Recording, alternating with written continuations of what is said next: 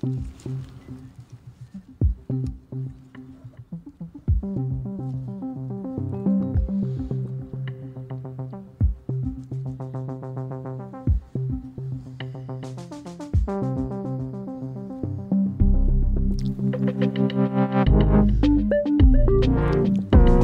hjertelig morgen. God hjertelig fredag morgen. God hjertelig morgen til dig, Mette Birke Dahl Brun. Godmorgen. Og du er professor. Og nå, det kommer vi tilbage til. Det kommer vi tilbage til. Men øh, du, du, øh, du forsker i øh, et projekt, der hedder Stay Home, som handler om, hvordan vi øh, har arbejdet derhjemme, og hvad det har betydet for øh, det hele. Vi er jo i øh, den uafhængige sommer, og den uafhængige sommer med mig som vært, jeg hedder Lotte, øh, er et nysgerrigt øh, program, et nysgerrigt lydbog, hvor vi prøver at dykke ned i det begreb, der hedder arbejde, og kigge på det for alle mulige forskellige facetter. Og i dag, der skal vi dykke ned i øh, privaten. Og som altid, så har vi et lille kapitel, som skulle lave et lille anslag for dagen. Øh, og her i studiet med, kan man høre en dør, der lukker. Og det er Nikolaj, som er redaktør og producer og idehistoriker. Han øh, er med i dag for sidste gang. Nikolaj, du skal på ferie. Ja, siger han. Korrekt. Korrekt. Korrekt, det er godt. Lad os tage, skal vi tage kapitlet? Kapitel 8, det hedder Føle horns afstand.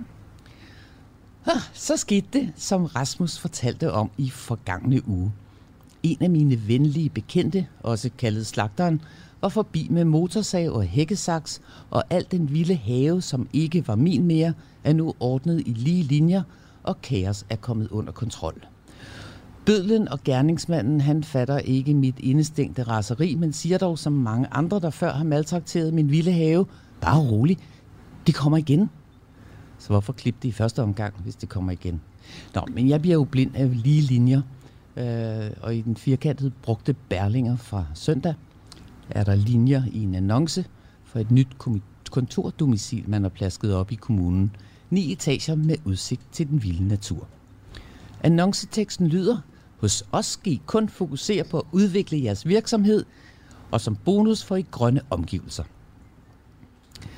Domicilet er af prisvindende beton, og jeg undrer mig over formerne. Er arkitektuddannelsen virkelig kun en øvelse i lineal og i hvor mange firkanter man kan få ind i et rum? Domicilet er tegnet af fire linjer. Facaden er fyldt med små sorte firkantede vinduer, og der er ikke meget udsigt til udvikling her. Dørene er firkantede, dørklokken er firkantet, fliserne i entréen, i den firkantede reception siger en firkantet skærm velkommen og beder mig indtaste navn på et firkantet keyboard. Jeg tæller firkanter i kontordomicilet. Beatet ligger på 1, 2, 3, 4, 1, 2, 3, 4, og loopet er uendeligt. I kantinen er skabene, bordene, stolene, tallerkenerne, køleskabet, skufferne og opvaskemaskinen fyldt til bristepunktet med firkantede moduler, og det er med store vinduer ud til det grønne og de grønne omgivelser, og det rod naturen er. I naturen er der selvfølgelig masser af geometri, men der er ikke nogen lige linjer. Og jeg må væk, ud. Jeg er ved at få firkant forbi. Jeg slinger over den firkantede græsplæne, og mit øje ser en anden form for arbejdsplads. En myretue. Den er næsten kejleformet, og mit hjerne får et lille skud endorfin over den geometriske afvielse. Her er ingen lige linjer, og alle løber forvirret rundt, hvis man ikke kigger rigtig godt efter. De holder følehornsafstand, og der knokles. Hvordan kan I holde ud og arbejde i den betonklods, spørger den vildfarne myre på min arm. Det må da være et stresset sted. Og myren fortsætter. Er du klar over, at vi som myrer har opgivet symmetrien, for det får os til at gå i panik? Asymmetri, det har vi overlevet på i millioner af år. Ja, du kan selv slå det op. Det er bare et godt råd for os. Nå, jeg må videre, siger den. Og væk er den. Mette Birke Dalbrun, tusind tak for at komme i studiet, og hjertet, hjertet, hjertet tak hedder det. Jeg er virkelig taknemmelig. Øhm, jeg synes jo, man skal starte med en runde, når vi nu øh, har en, øh, en ny person på arbejdspladsen. Så skulle vi ikke tage den der... Ja, jeg har det svært med de der runder, ikke? Men øh, nu synes jeg bare, vi kunne tage den alligevel. Øh, Hvis vi lige hurtigt introducerer os selv. Ja. Jeg hedder Lotte, jeg er vært og er forhåbentlig nysgerrig og stiller nogle spørgsmål. Jeg hedder Mette, jeg er professor på Københavns Universitet, og jeg er forhåbentlig god til at svare på dine spørgsmål. Jeg hedder Nikolaj, jeg er uddannet D-historiker, jeg er redaktør og producer på en uafhængig sommer, og jeg går på ferie i dag. Så det, øh, og måske har jeg nogle spørgsmål. Mette, er du ikke lige sød?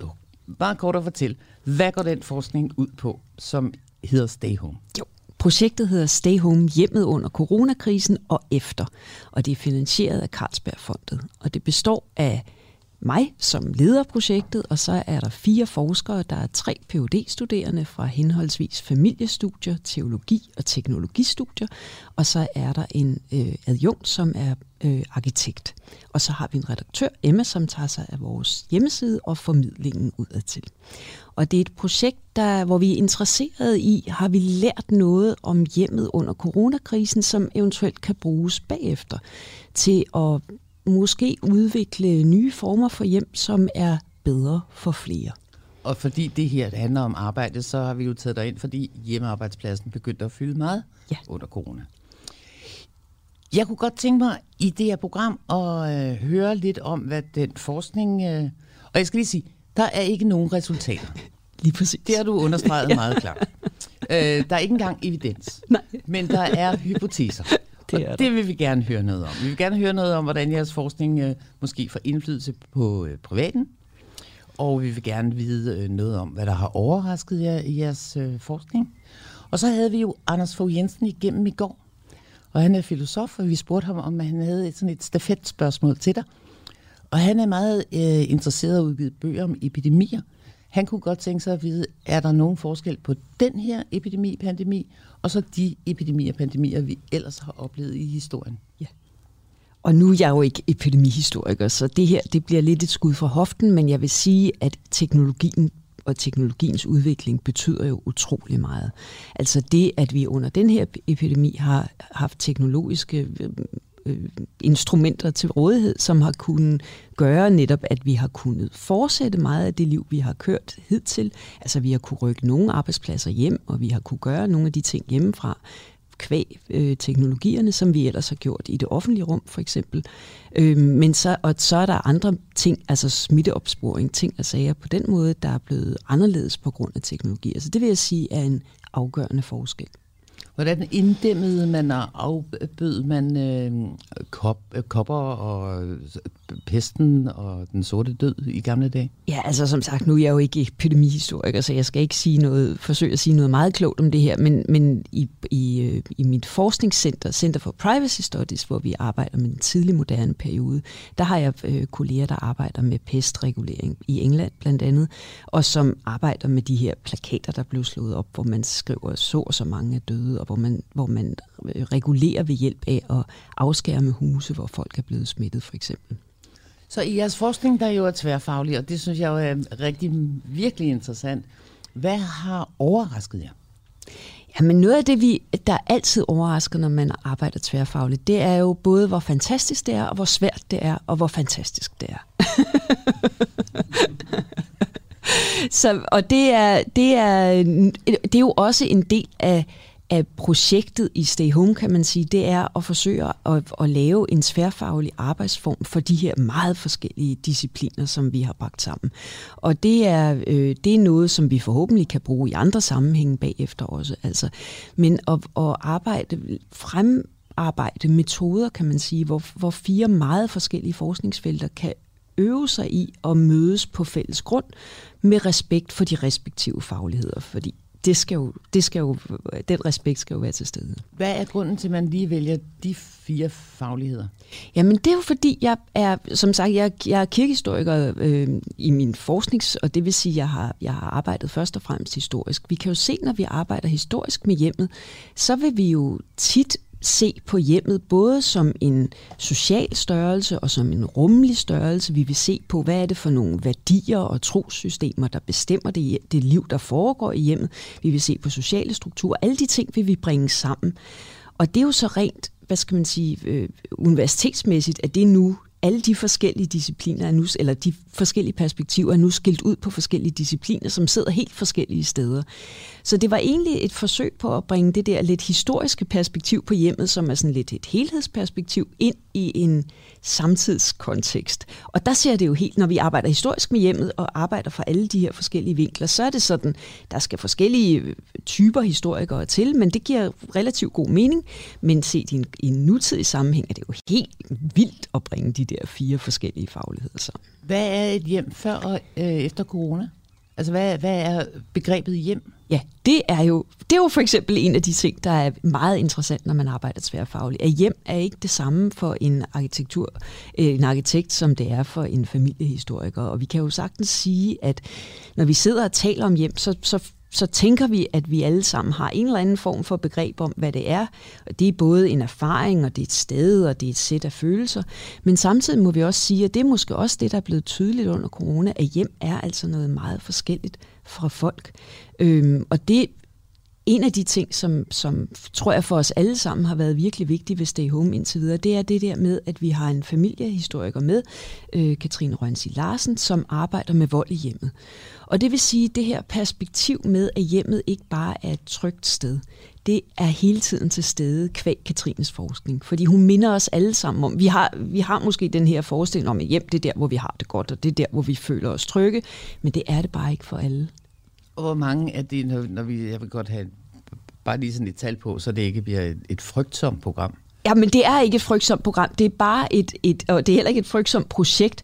Det er bare det at huske, vi har jo ikke tal, Lotte, for vi arbejder jo ikke på den der måde. Vi er jo ikke statistikere, så vi arbejder med, vi arbejder med, øh, med, med interviews, så vi arbejder kvalitativt, og så arbejder vi med analyser ud fra de fire forskellige fagligheder.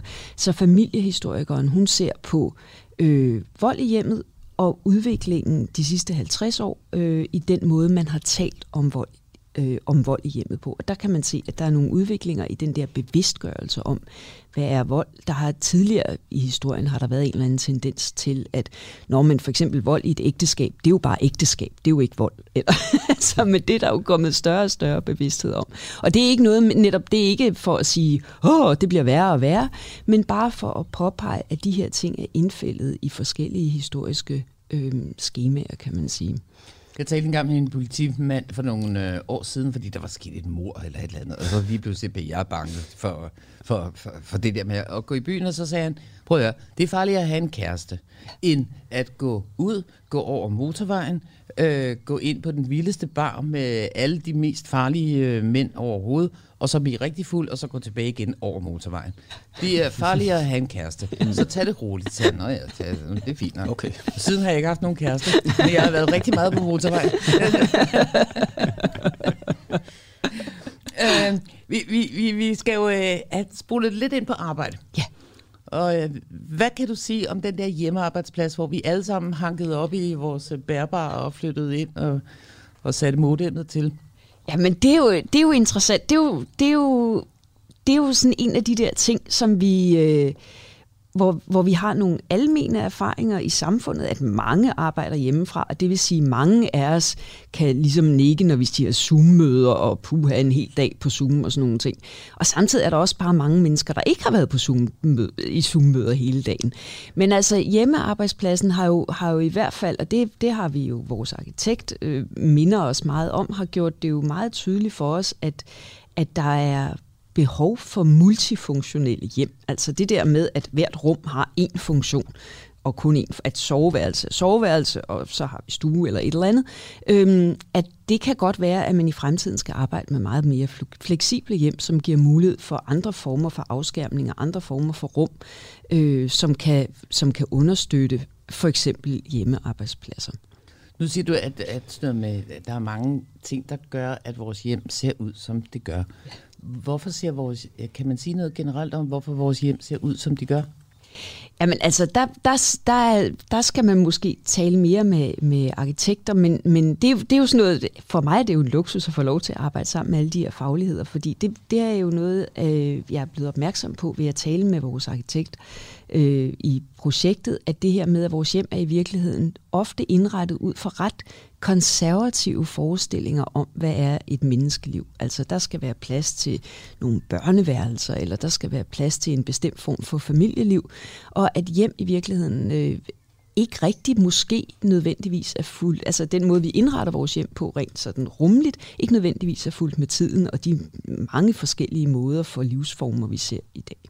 Men nu tænker jeg, når du siger, at du er kirkehistoriker, så tænker jeg, jamen troen og det at blive gift og den der ideal med, at ja. man skal have en kæreste, øh, betyder jo også noget for arkitekturen. Lige præcis. Og det er jo det, netop det er der, hvor man kan sige, når man historien er, er vældig mm, god at få forstand af. Fordi når vi ser historisk på ting, så kan vi, så kan vi meget tydeligt se, når man, hvad er de trossystemer eller værdisystemer, der omgiver den her bestemte ting i historien. Altså for eksempel pest i, i 1500-tallet. Der, der var man optaget af at have det, det rigtige forhold til Gud, både individuelt og i samfundet. Og så laver man nogle historier om, øhm, men, men pest, det må være Guds straf, fordi vi har været for syndige. Og det, det er meget tydeligt at se, når vi arbejder historisk, og så kan man sidde og sige ha, ha, ha, eller man kan sige, hvad man nu siger om det, eller det er mærkeligt, eller et eller andet. Men det kan jo hjælpe os til at sige, hvad er det for nogle trosforestillinger, eller værdiforestillinger, ikke nødvendigvis religiøse, men på alle mulige måder, der bestemmer det liv, vi lever i dag. Og de historier, for eksempel, vi har lyst til at fortælle om corona, eller de historier, vi har lyst til at fortælle om vores arbejde, eller vores liv i hjemmet.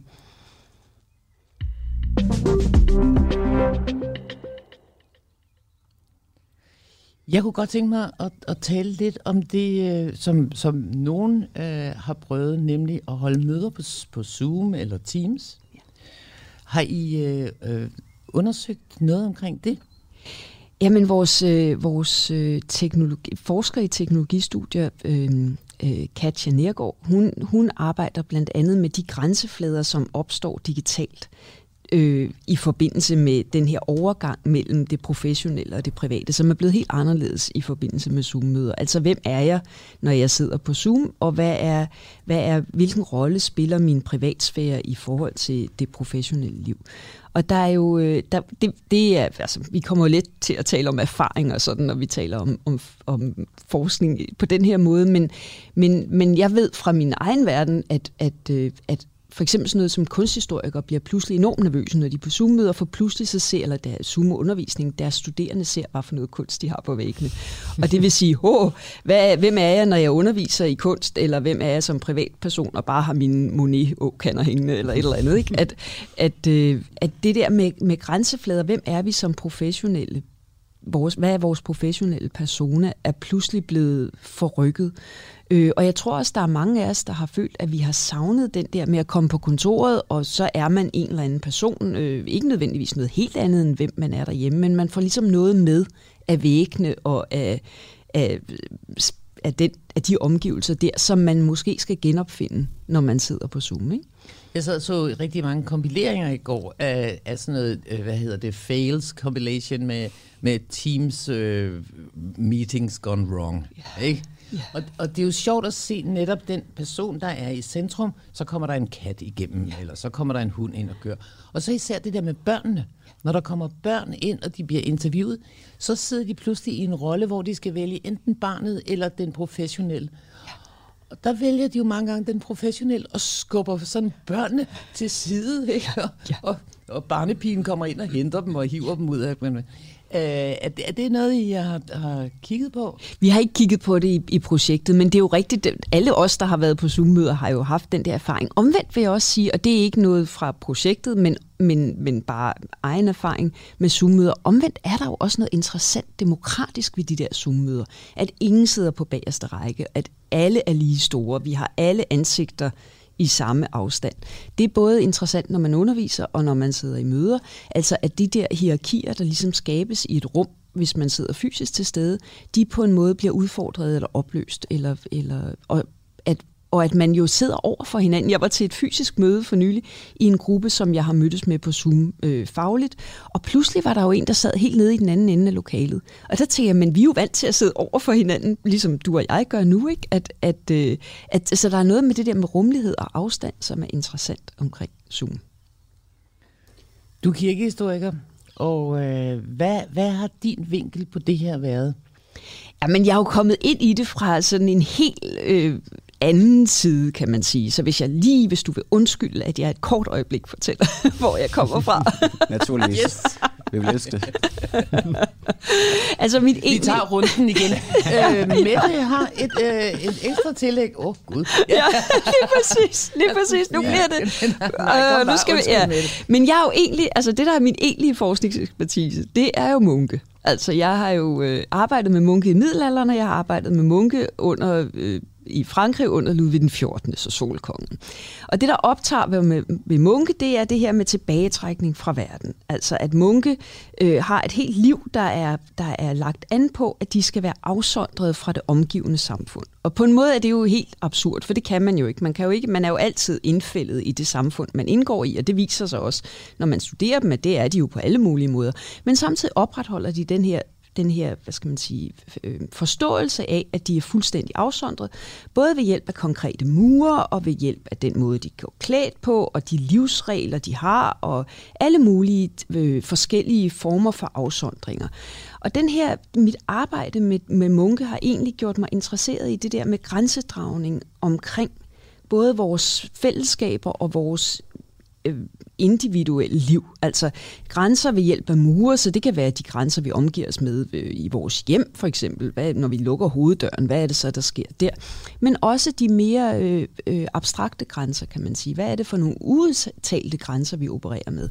Så det der med tærskler og zoner og grænser og overgange, det er noget, der kommer ud af min munkeforskning og latin og alt muligt langhåret.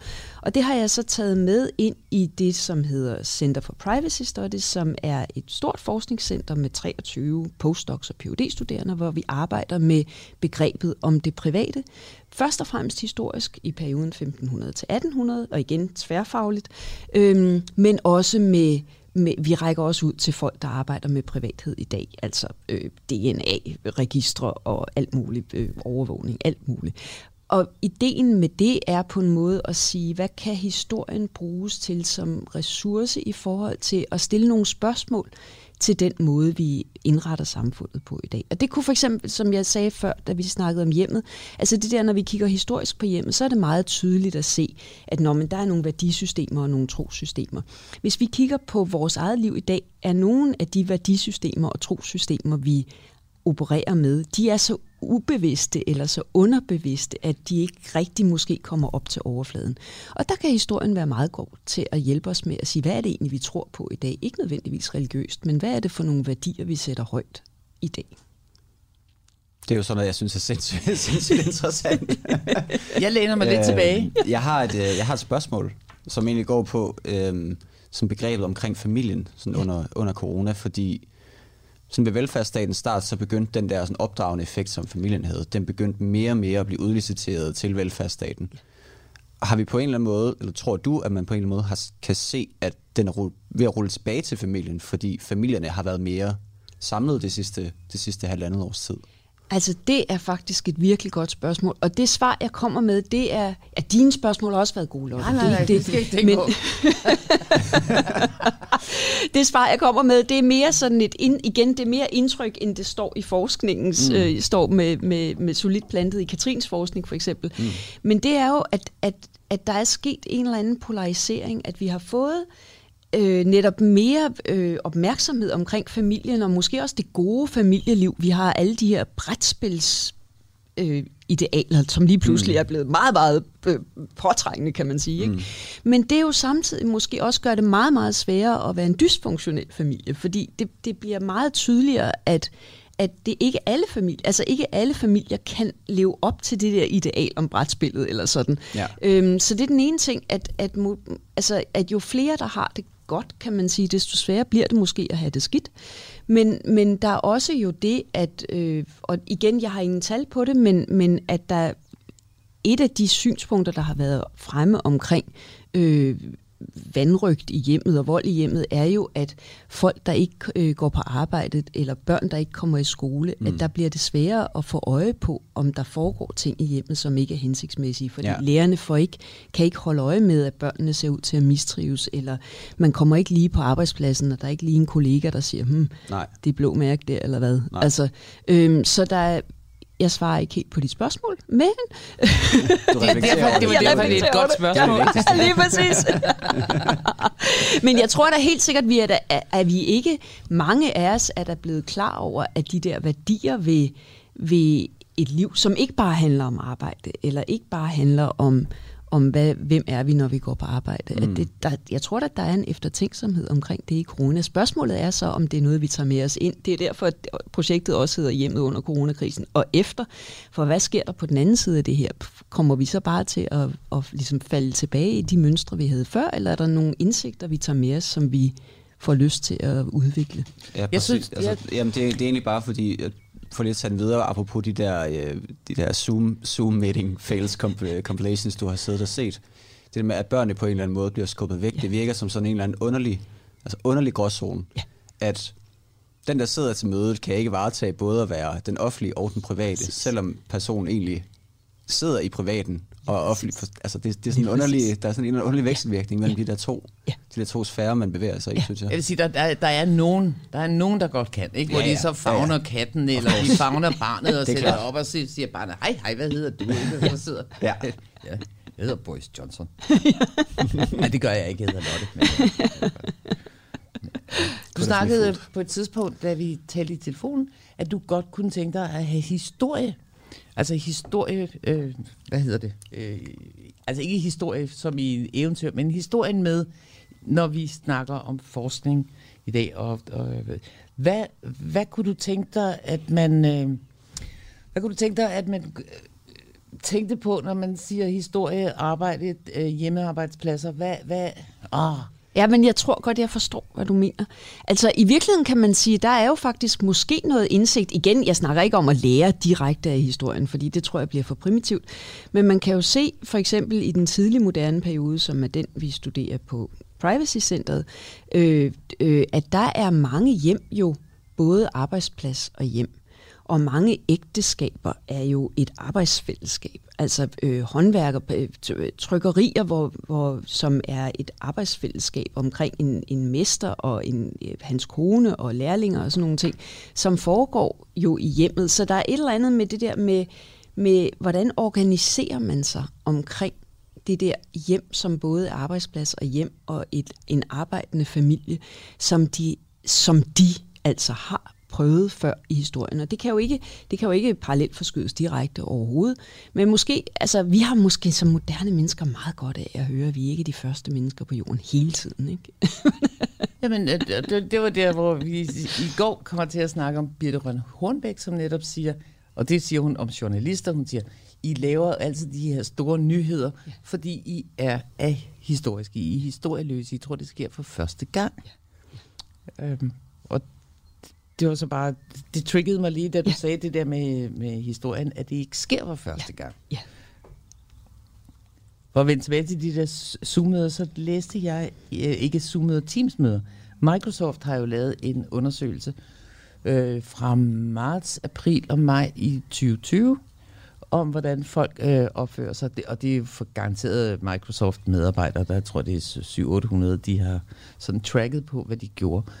Og det virker som om, at, at når du snakker om det der, du havde siddet til et fysisk møde, at folk på øh, Teams-møder opfører sig, som de i virkeligheden gerne ville til de fysiske møder. Uh, hvis det ikke rigtig er relevant, så begynder de at multitaske. uh, hvis det ikke rigtig er relevant, det møde, de er til, ikke, og de keder sig, så slår de kameraet fra og muter mikrofonen, og så går de ud og drikker kaffe, eller noget, der jo overhovedet ikke ville kunne lade sig gøre i et fysisk møde, hvis man bare rejser op og sagde, prøv at, jeg er Puha, jeg skal lige spille lidt uh, Candy Cloth. uh, øh, hvad hedder det, Tetris, eller hvad nu man nu spiller. Um, og uh, så, så uh, lagde jeg mærke til, at de sagde, at man måtte endelig ikke lægge møder om morgenen. Man skulle helst lægge møder fra kl. 11 og så fremad uh, til kl. 2. Og hvis man lagde det efter der, var folk for trætte. Og hvis man lagde det om morgenen, var folk for stressede, fordi de skulle lige have tjekket deres mails, og de skulle lige have tjekket. Er der nogle andre, vi, vi, vi kommer lidt tilbage til det første spørgsmål, er der andre sådan nogle, øh, øh, ikke, øh, er der andre tendenser, I har lagt mærke til, hvor I sagde, og det, det er da egentlig også meget sjovt? Jeg, altså, hmm, jeg, jeg tror, at generelt Ja, du har fuldstændig ret. Og igen, det er ikke, altså undskyld, jeg bliver ved med at trække det væk fra forskning, og det er ikke fordi, men det er bare fordi, det er vigtigt for mig, at mine, mine unge medarbejdere, som står i deres egen forskning, at de ikke bliver taget til indtægt for, for mine refleksioner eller sådan. Men, men jeg tror, at der er det der med netop tidsspilde, at, at det er, vi er blevet meget mere opmærksom på det, og, og vi er generelt blive opmærksom på det der med, at vi på en måde kan være to steder på en gang med de der Zoom- og Teams-møder. Ikke? Og på en måde tror jeg, at vi, der er sådan lidt gamle i betrækket, vi lærer nu, hvordan det er at være ung i dag. Det der med, at man hele tiden tænker, jeg kunne også lige tjekke min Facebook. Altså, eller jeg Insta, hvad er det, de gør, de unge? Men altså, øhm, jeg kunne også lige gøre noget andet, hvor de jeg har... midalderne, der tjekker Insta. lige præcis, hvad ved jeg? Men, men hvad, hvad, altså, den der fornemmelse af, jamen, jeg har et liv ved siden af, som jeg også lige kunne leve på en gang. Og det tror jeg på en måde, der er et eller andet øh, lidt oplysende for os, som gråhåret i, at den der, den der restløshed, som, som vi nogle gange tænker, hvorfor skal de unge hele tiden tjekke deres alt muligt, eller sådan noget. Men det er jo den, vi selv også nogle gange sidder med i et Zoom-møde. Sådan, jeg kunne også lige gøre noget andet samtidig. Men de, uh, Microsoft uh, argumenterer også for, at man skal lade være med at invitere folk uh, til møder, som de ikke har brug for at gå til, og de skal lave korte møder, og så især, at man skal have en agenda, ja. når man går til møde. Ja. Man må ikke bare gå til sådan et fluffy-puffy møde, som pludselig var halvanden time. så øh, har folk glemt det, men de bliver også stresset, hvis de sidder og multitasker, kan jeg helt så sige. Ja. Øhm, nu siger du, at du ikke vil tage øh, de unge øh, forskere øh, til indtægt. Hvad, hvad, hvad har de fundet ud af, hvis du nu skulle citere ja. nogle af dem? Ja, men og de har jo, dem til stjerner. Ja, men det vil jeg simpelthen så gerne, for det er de simpelthen. Altså jeg har de her, der er tre phd studerende øhm, øh, Katrine øh, Rønsi Larsen, som er i familiestudier, Katja Pape de Nærgaard, som er teknologistudier, Anne Miller Wigman Christensen, som er fra teologi. Og så har vi Nikolas Thomas Lee, som er arkitekt. Og det er meget vigtigt for mig at sige, at det er faktisk dem, der udfører den reelle forskning. Og det gør de på den måde, at de hver især har deres egne projekter. Altså de tre phd studerende skal jo skrive deres tre PhD'er, som hver især skal passe ind i den faglighed, som de hver især står i. Og Nikolas skal lave for eksempel øh, research by design, som er noget, vi alle sammen er ved at lære noget om.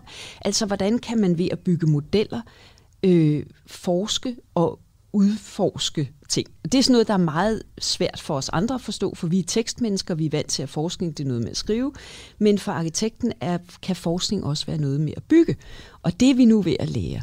Men altså hver af de tre øh, phd studerende er jo ved at udvikle deres egne forskningsprojekter ind i deres egen faglighed. Og der arbejder vi med øh, interviews, som er foretaget på, på IT-universitetet i København sammen med Aalborg Universitet, har lavet 272 interviews under corona om folks digitale vaner, og dem har, har vi fået lov til at bruge, så det, det er sådan en form for kernedata, om du vil. De her interviews, hvor, hvor de hver især nu, øh, Katrine, Anne Milla og Katja, sidder og trækker øh, viden ud af. Og så er vi, har vi samarbejdet med Nationalmuseet, som har lavet det her store coronadagbogsprojekt. Øh, der er en masse GDPR-regler, som vi lige nu er ved at finde ud af, hvordan kan vi få lov til at tilgå de her dagbogsoptegnelser. Øh, så det forskerne kigger på hver især, det er, det er hvad, hvad har folk sagt i de her interviews, og så trækker de de det ind i deres egen faglighed. Så Katrine, som arbejder med vold i hjemmet, hun kigger på interviews, men så kigger hun også på, hvordan aviser hen over de sidste 50 år har talt om vold i hjemmet. For at se på, hvad er forholdet mellem den måde, vold i tale sættes på, og folks erfaringer. Altså hun arbejder med erfaringshistorier, og hvordan er erfaringer indfældet i konkrete historiske og samfundsmæssige sammenhæng. Det betyder jo ikke, at erfaringer er fuldstændig relative, altså, men, men der kan være en eller anden stigende opmærksomhed. Vi talte før om den stigende opmærksomhed om vold i ægteskabet, for eksempel. Eller øh, det, den stigende opmærksomhed om psykisk vold, som er en, en relativt ny ting så vidt jeg forstår på Katrine. Øhm, så, så det er en ting, hun arbejder med, og der tager hun jo så noget af det ind i gruppens ugenlige møder, hvor de fire sidder sammen og dels læser tekster sammen og prøver at finde ud af netop, hvad er hjem, begrebet hjem for dig, og hvad er begrebet hjem for mig? Hvad betyder det? Øh, hvad betyder arbejde for dig og for mig? Og det er ikke nødvendigvis det samme. Øhm, Anne Miller arbejder med krise, tænkning, hos, hvor hun bruger øh, teologen Paul Tillich, som døde i 65, men han har i sit store teologiske projekt har han et begreb om krise, som meget interessant, synes jeg, ændrer sig hen over Paul Tillichs forfatterskab, så hvor han... Øh, altså krise, krise, samfundskrise? Samfundskrise. Hvad er en krise? Ja, okay. Og han arbejder med i første omgang, at en krise, der kan give håb, det kan give, øh, det kan give en eller anden form for energi, at man kan tænke, den her krise skal, jeg, skal vi som samfund, eller skal jeg som person bruge til noget? Det er hans første tænkning omkring krise. Så kommer en verdenskrig, og så får han en, en ny, meget, meget forsimplet, en ny idé om at krig, så en krise som øh, tænkning, som er meget mere sådan nedtonet, kan man sige, om hvis vi bare kan komme igennem, hvis vi bare kan overleve, uden at skulle, uden at skulle være Altså nu laver jeg en meget, meget plat sammenligning, ikke? men første og anden coronabølge, hvor vi under den første bølge havde jo sådan, vi skal lære alt muligt, og skal dig, eller hvad vi skal øh, lave vores liv om, og sådan noget. Har der måske i anden bølge været meget mere, huh, hvis vi bare kommer igennem det her, så... Øh. Så det der med, at, og, øh, at Anne Millas teologiske projekt, som på sine egne præmisser er helt inden for, hvad er hvordan tænker vi om verden og alt muligt, mennesket i verden, alt muligt. Men bliver så investeret i det fælles projekt i forhold til, hvad er krise? Er, er krise, er det, hvordan kan vi tale om coronakrisen? Er det en krise, og på hvilke måder er det en krise? Og igen det der med, som jeg sagde, projektet efter. Altså er coronakrisen, er der nogle indsigter her? Er der noget energi i den, som vi kan bruge bagefter? Eller er det øh, bare sådan en, nu skal vi over på den anden side, og så kan alting blive, som det var før. Så, så vi snakkede før om evidens og resultater. Altså den her type forskning, der er i Stay Home, er meget mere, du snakkede netop om, om det refleksive, ikke? altså at reflektere over de her ting, og, så, og, og at de resultater, vi får, jo ikke bliver tal, eller så og så mange procent blev slået mere i hjemmet, end de gjorde før. Vi prøver at gå om bag ved, ved tallene og se, hvad er, hvad er de menneskelige vilkår, som er bag statistikkerne, kan man sige. Bag statistikken, det kunne næsten lyde som et nyt tv-koncept. Det kunne det sagt. Øh, men med det, det vil jeg egentlig gerne, rigtig, rigtig gerne høre noget om, fordi hvad er det der, du snakker om, når du siger bag ved statistikken? Vi hører jo alle sammen, at og så er der 38 procent øh, flere, der, eller 3 procent, der bliver slået, eller der, og det giver jo ikke nogen mening. Statistik er jo fantastisk, fordi det kan vise os nogle, give os nogle retninger for, hvordan verden ser ud, og det er også det er meget, det er meget formidlingsvenligt, ikke? og det, det er meget brugbart, og der er lavet virkelig meget fint og meget nyttig øh, og meget betydningsfuldt statistisk arbejde her under coronakrisen. Noget af det, som vi som også var min drivkraft ved at sætte projektet op i sin tid, det var det der med, jamen det, det er meget smukt med statistikker, vi har brug for det, så det er ikke for disse statistikken på nogen måde. Men der er også et eller andet med statistik, som, som hviler på et menneskesyn om, at mennesket er, er sådan lidt automatiseret på en eller anden måde. Netop at de der 3% mere angst i dag end i går, øh, at det, det, det er ens angst, for hvis vi nu skal sige det.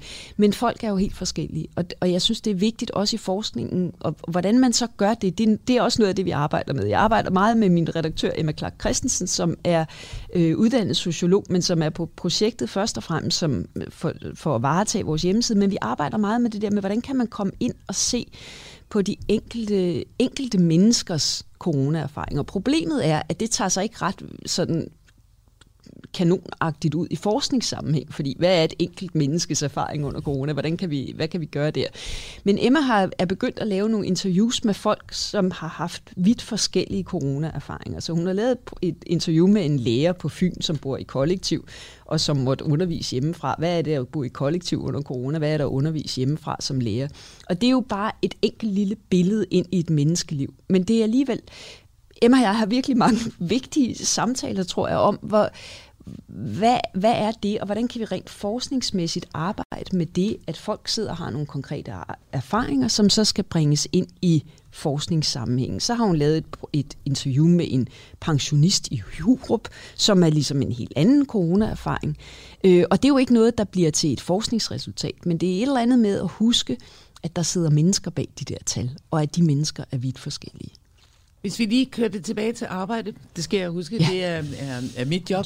Nej, nej, nej, nej, nej, nej, nej det, det er bare mit job. Det skal du, der skal ikke undskylde. Det må du bare ikke, du skal bare overhovedet ikke undskylde. Uh, hvis vi kører det tilbage til, til arbejde, hvordan ser det så ud i de andre lande? Det må du nok have lov at spørge om. Det ved jeg simpelthen ikke. Og det, altså jeg ved, vi har, jeg, har, jeg har været med i, i et nordisk netværk om, om coronaforskning, men, men og, så at der at igen, når vi sidder og taler sammen, så kan vi sidde og, og, tage, og sige ja, netop Zoom-møder, et eller andet.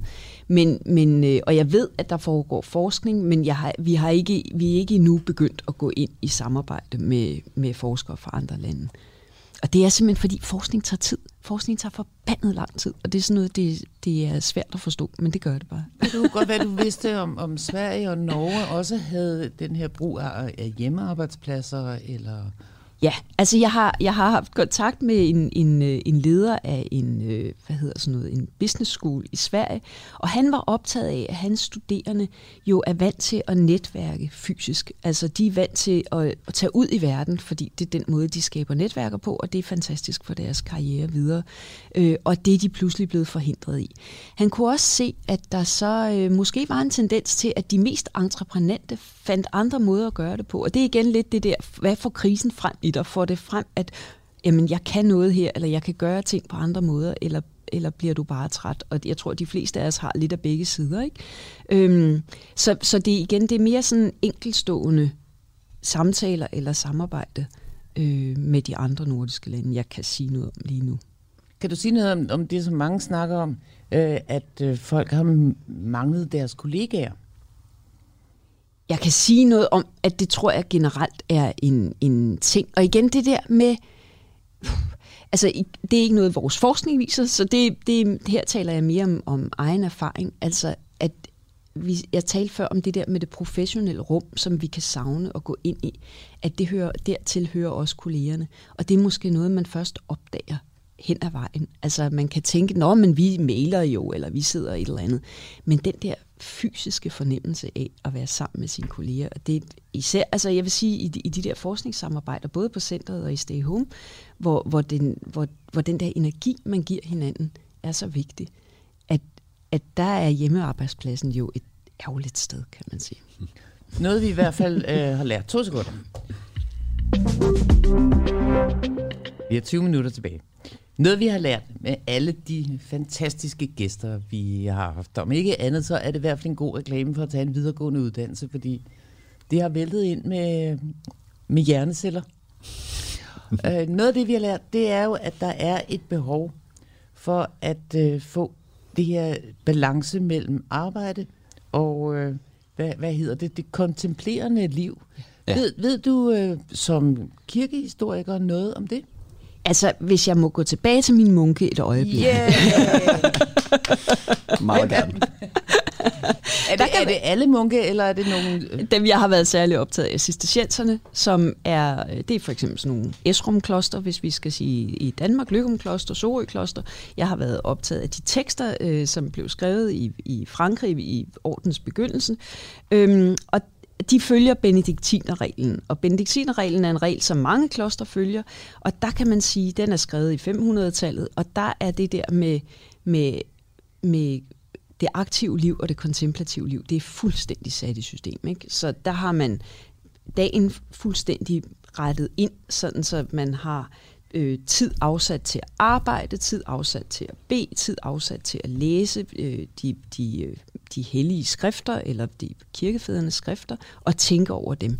Og det er fuldstændig øh, sådan helt... Vi tænker altid på munke, når det er sådan nogen, der bare sidder og beder hele dagen, eller sådan noget, men det er, fuldstændig, det er simpelthen så regelret, at der er en, en kulturhistoriker, der har sagt, at det er i virkeligheden time managements begyndelse. Det er den der benediktinerregel, som bare har, jamen så er der en halv time til at læse, og så er der en halv time til at bede, og så er der en time, hvor du skal ud i marken og arbejde, og så skal du tilbage igen.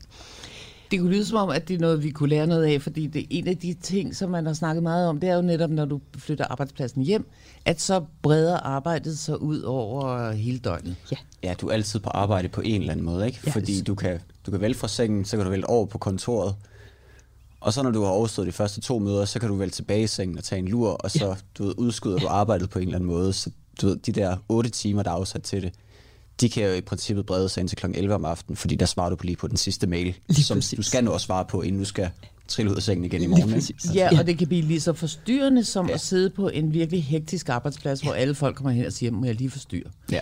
Øhm, så, så hvis vi nu tager de der munke, ja. og så siger vi, den disciplin kunne vi godt lære noget af.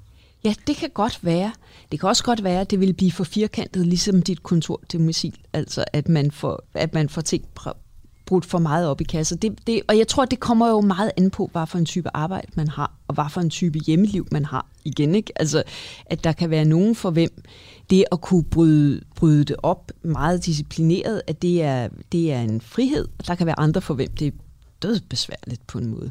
Men jeg tror, altså det, men jeg tror, det vi kan tage med os fra munkene, det er bevidstheden om, at der er de her forskellige typer af aktivitet. Og måske kan vi være lidt mere bevidste om, hvad, hvad er jeg i gang med lige nu? Er jeg i gang med at arbejde, eller er jeg i gang med at bede? Eller er jeg i gang, altså bede, så i bredere forstand, eller er jeg i gang med at lave noget helt andet? Det, som er interessant og en lille smule provokerende ved munkene, det er jo, at den grunden til, at de har, de har delt arbejde, eller dagen op på den der måde, det er, at de er simpelthen så bange for ledig gang. For lediggang er jo der, hvor man er udsat for fristelser og djævle og alt muligt. Ikke? Og der kan man sige, måske det er et spørgsmål til os i dag. Er vi bange for lediggang? Er vi bange for den der tomhed? Må jeg, må jeg sige uh, otium est pulvinar, ja, præcis. diaboli. Lige præcis. Lediggang er djævelens sofa. Jeg tror i virkeligheden, altså, det der ord med, altså ordet disciplin, tror jeg er ret, ret vigtigt her, fordi jeg tror, der er mange, nu skyder jeg bare for hoften, men folk, der har siddet hjemme, har svært ved at opretholde den der, altså den selvdisciplin, som på en eller anden måde forsvinder, så snart du kommer ud af institutionen ja. På en eller anden måde. Ikke? Ja. Nu er det kun op til dig selv, at du ligesom skal være opnå et vist produktivt niveau. Ja. Men det altså. hænger jo også lidt sammen med, men jeg tror, det hænger også sammen med frygten for ordet disciplin. Ja. Fordi øh, i går der hørte vi, at øh, hvis der kommer en chef og giver dig en ordre, ja. så er det i hvert fald noget, vi kan blive halsure over, fordi vi, det skal du i hvert fald ikke bestemme over mig, selvom du bliver betalt for netop at gøre den ting, ja. som chefen beder dig om. Ja. Ja. Jeg skal lige sige, der er fire minutter tilbage, og du skal have en pris. Ja. Så vi cuer... Der er 14 minutter tilbage. Cue the music, sagde jeg det? Sagde jeg, nej, undskyld. Ja, men jeg er talblind. Nå, ikke? det er derfor. Så... Øh, vil du have to millioner? Ja, tak. ja, ja. Øh, men jeg synes, vi skal gå til Kogleprisen. Og Kogleprisen, kapitel Kogleprisen, den får Mette Birkedal Brun i dag. For Nikolaj, du øh, har skrevet, øh, hvad hedder det, motivationen for, øh, at Mette får... Øh, det er helt banket. Det hedder improvisationen, Nikolaj. Ja, det gør det. Kogleprisen bliver, øh, altså bliver uddelt til, til vores gæster, som vi mener er særligt fortjente til det. Øh, og vores gæst får tre minutter cirkus til at øh, spytte alle sine utopier ud om, hvordan vores fremtidige arbejde skal være. Hvordan skal vi arbejde? Hvor skal vi arbejde? Skal vi leve med at arbejde? Og hvordan skal vi leve med at arbejde? Så du får tre minutter til at improvisere din, øh, din takketale. Og, øh, Fantastisk. Tillykke med prisen. Ah, tillykke tusind tak. Den er jeg simpelthen både meget, meget glad for og meget stolt af, må jeg sige. Jeg, øh, en utopi kunne være, at vores arbejdsliv ikke først og fremmest var styret af økonomi. Nu snakker vi helt utopi. Ikke? Mm. Jeg kunne ønske mig, at alle mennesker fik mulighed for at udføre deres arbejde så godt, som de overhovedet kan. Og det øh, kan lyde sådan helt øh, besynderligt, men, men at folk fik de bedste muligheder for at udføre deres arbejde så godt, som de overhovedet kan. Det tror jeg faktisk betyder rigtig meget, både for samfundet, fordi vi har brug for, at alle arbejder bliver udført så godt som muligt, og for den enkelte, fordi vi alle sammen har størst glæde i vores liv, hvis vi udfører vores arbejde så godt som muligt. Så det kunne jeg ønske mig, og det er lige meget, om man er rengøringsdame, eller om man er professor på universitetet, eller om man er skolelærer, eller man er sygeplejerske at alle folk føler, at de vilkår, de har for at udføre den profession, de har, er optimale. Det kunne jeg ønske mig, for det tror jeg vil give endnu større arbejdsglæde, og jeg tror, det vil give et endnu bedre samfund på alle mulige måder. Og så skal vi jo huske, og det, det skal vi også huske, som har siddet her i dag og talt om hjemmearbejde, at det ikke er alle, der har mulighed for at arbejde hjemmefra, og samfundet har meget brug for alle dem, der ikke kan arbejde hjemmefra. Mm. Så det er sygeplejersker og skolelærer, som til godt kan arbejde hjemmefra, men som måske arbejder bedst, hvis de ikke arbejder hjemmefra, skraldemænd, alle mulige. Øh, og det skal vi også huske, når vi snakker om corona, og når vi snakker om hvem, at være på Zoom-møder, at, at, at, at vi er så forskellige, og samfundet har brug for, at vi er forskellige og har forskellige funktioner, og at der skal være respekt om alle de funktioner, der hvor de er, fordi samfundet har brug for dem hver især, og har brug for, at de hver især er så gode som muligt. Så jeg kunne ønske mig, at vi alle sammen kunne finde noget professionel glæde og professionel stolthed der, hvor vi er. Øhm, og at og jeg, altså jeg tror, at, at noget af det, der begrænser den der professionelle glæde og stolthed, det er de økonomiske interesser. Det er jo meget klart. Altså penge jo altid er både et problem og, og en styrende ting. Men det er jo så noget, hvor man kan sige, jamen er det i virkeligheden økonomien, der skal styre vores verden? Det kunne man spørge helt utopisk. Mm. Meget, øh, meget apropos. Vi har faktisk fået en sms fra en lytter. Nå ja. Hey, ja, undskyld. Ja. ja tak, tak. God tale. øhm. så, så er det sådan, man siger Q-music. Ja, præcis. Nej, vi har fået en sms fra Marie, ja. som, øh, som spørger ind til, om du kunne uddybe, hvilke værdier du ser, der styrer vores øh, kultur i dag, om det er de synlige eller usynlige. Jeg ved ikke, om vi har været inde på det. Det har vi måske. Hun spørger, om du kan uddybe det i hvert fald. Vi snakkede lidt om bevidst og ubevidst, ikke? Jo. Er det ja. det samme? Det, øh, lad os sige, det er det. Jamen, jeg tror jo, at det der med økonomi, og det, og, og det interessante er jo, at det er sådan et, det er sådan et, et argument, som vi alle sammen jo fuldstændig øh, må give os over for. Altså hvis vi får at vide, jamen det er der ikke penge til, det ville vi gerne, men det er der ikke penge til, så siger vi, nå nej, det er også klart. Selvfølgelig øh, skal sygeplejerskerne ikke have en ordentlig løn, eller selvfølgelig skal det være svært at være skolelærer. Eller, nu, altså, nu så, der siger man jo, nu handler det jo, det er jo en af de der indvendinger, jeg var inde på den anden mm. dag. Ikke? Hvis der er nogen, der siger det, så siger du, nu handler det ikke om at bruge flere penge, men bruge pengene korrekt. Så skulle vi ikke kigge på det. Ja, det er jo det. Men, men, og det er jo svært, fordi hvem skal anlægge det synspunkt? Hvem skal have det helhedsperspektiv? Og at, at vi, hvor ligger pengene korrekt? Og jeg, der kunne jeg ønske noget mere tværfaglighed, faktisk. Jeg kunne ønske mig, at der var nogle flere mennesker, der satte sig sammen og prøvede at tage den tid og opleve det der fantastiske og svære og fantastiske ved at sidde sammen og skyde forskellige perspektiver ind i et fælles rum. Og det kunne være politikere og fagfolk og fagforeningsfolk, alle mulige. Hvad er det gode arbejdsliv, og hvad er det gode samfund, og hvordan får vi de to ting til at spille sammen? Jeg ved ikke helt, Marie, om jeg svarer på dit spørgsmål. Nej, men... jeg, jeg tror det ikke. Det er noget med det synlige, værdierne, om det er de synlige værdier, at det, det er vel øh, øh, bling bling og den store bil og, og, og, og sådan, og så de usynlige værdier. Ja, det måske de hårde ja. og de bløde ja. værdier. Ja. ja, de bløde værdier er jo svære at bringe. Netop der, men så på den måde kan man sige det der med penge. Ikke? Altså man kan godt sige, jamen øh, øh, bløde værdier, og det er sådan noget, jamen det er meget fedt at have. Det er sådan nice to have på en eller anden måde, hvis vi har råd. Ikke? Ja. Altså, og der er et eller andet med, at, at øh, tør vi faktisk sige, jamen de, bløde, de såkaldt bløde værdier er faktisk så vigtige, så de egentlig er en form for hårde værdier. Fordi hvis vi, hvis vi ikke har, har styr på dem, så går vores samfund rabundus, fordi de enkelte mennesker går rabundus der, hvor de er. Er der nogen, der sidder og fortæller mig at lige sætte nogle ord på bløde værdier? Øh, altså, det, det ved, bløde værdier, det er vel mere sådan, altså, so, sociale, sociale værdier, tror jeg, jeg vil kalde det.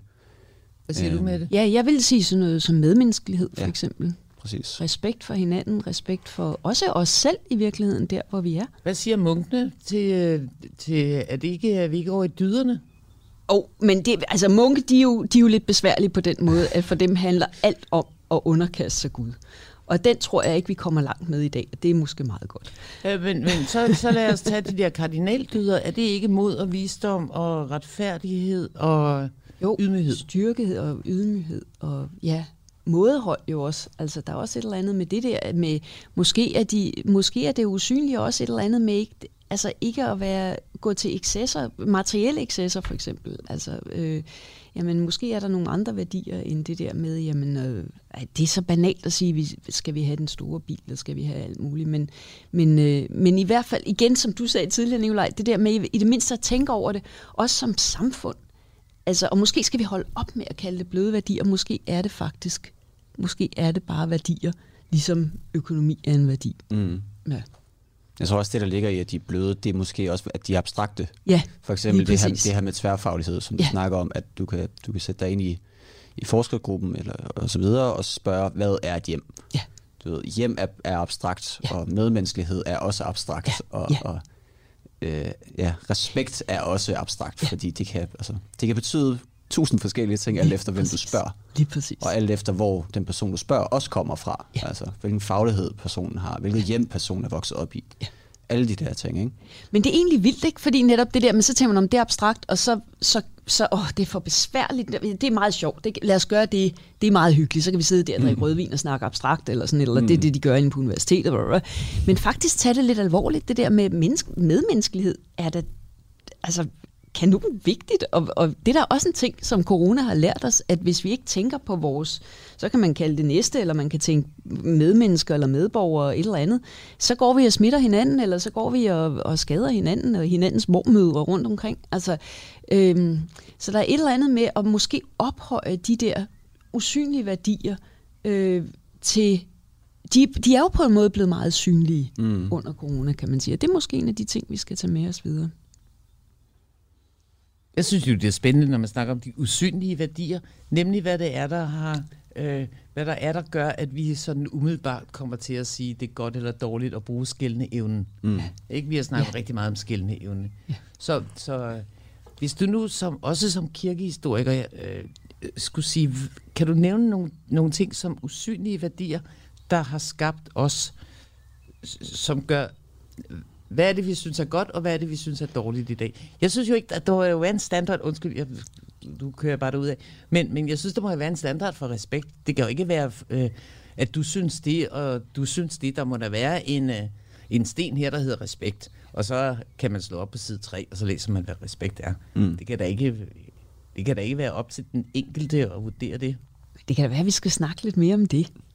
Vi har fem minutter tilbage. At have et forum. Jamen, jeg mener, at have nogle fora i samfundet, hvor vi taler om de der ting. Hvad er respekt, og hvad er, hvordan får vi det implementeret, og hvordan bliver det noget, som er, har en gang på jorden? Jeg møder jo nogen, som siger, at det er der, der ikke nogen danskere, der er interesseret i. Og det har de jo sikkert ret i, hvis vi skal tro på Anders Fogh i går. Han siger, at vi er et, ikke et fantasi, men et filosofiløst mm. samfund her i Norden mm. i forhold til Frankrig.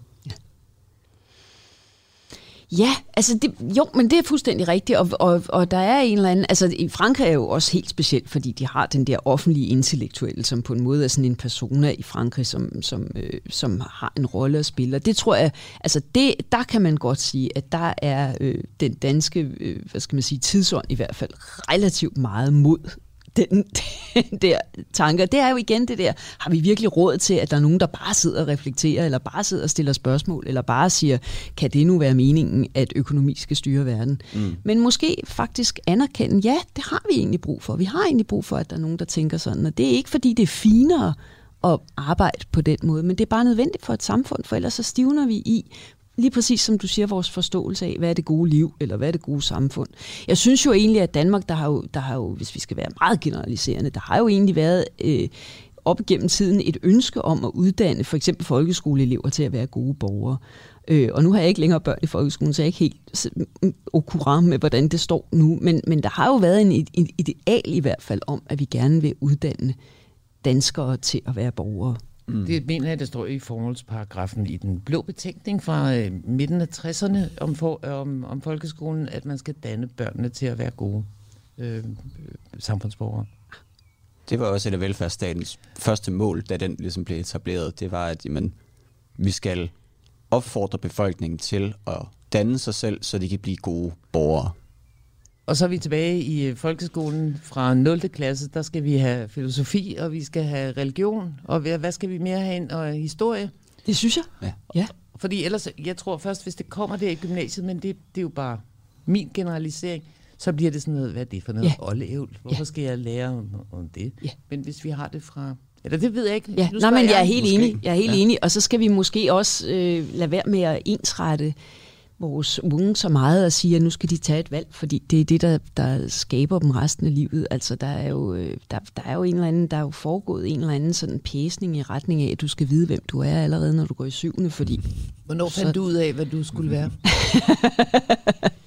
det gjorde jeg i sommerferien efter gymnasiet. Jeg havde været helt sikker på, at jeg skulle være journalist, og så pludselig tænkte jeg, det tror jeg ikke, jeg skal. Og så var det, jeg fandt ud af, at jeg ville læse teologi, fordi jeg synes, det kunne alle mulige ting. Netop fordi det kunne alle mulige ting, og pegede i alle mulige forskellige retninger. Kan du sætte tre ord på teologi, for jeg tror, der er mange, der tror, at så er du præst. Ja, men det er jeg nemlig ikke. Teologi har det skønne ved sig, at det både er noget med gamle sprog og hebraisk og oldgræsk og latin og virkelig langhåret. Og så er det noget med filosofi, og så er det noget med historie, og så er det noget med verden i dag. Og det synes jeg simpelthen var fantastisk, at det både var det der med på en måde noget meget dødt, fordi de der døde sprog, og på en måde noget meget levende, nemlig hvad er det at være menneske. Mette, tusind, tusind tak, fordi du havde lyst til at stå tidligt op og komme helt her ind på vores uh, lille hjemmearbejdsplads. Ja. Offentlig hjemmearbejdsplads. Offentlig hjemmearbejdsplads. Det er lige før. uh, på mandag, er du på ferie? Ja, jeg er i Wien. Ej, god Ej. ferie. Og, ja, det bliver så rart. Så, så, kommer, så kommer Tobias Jul herind og producerer og redigerer. Og øh, vi har Andreas Røbstorff, som er professor i, i Aarhus, øh, til at, at fortælle. Han er jo antropolog og ved noget om neurovidenskab. Og det sætter han sammen. Han siger, antropologer i gamle dage, de tog ud i verden og kiggede på folkeslag. Han tager ind i hjernen og ser, hvad viden og sådan noget gør ved os. Tusind, tusind tak for i dag, Ja, tak. Rigtig tak god weekend. Rigtig god weekend til alle, der øh, har lyttet med. Af hjertet tak for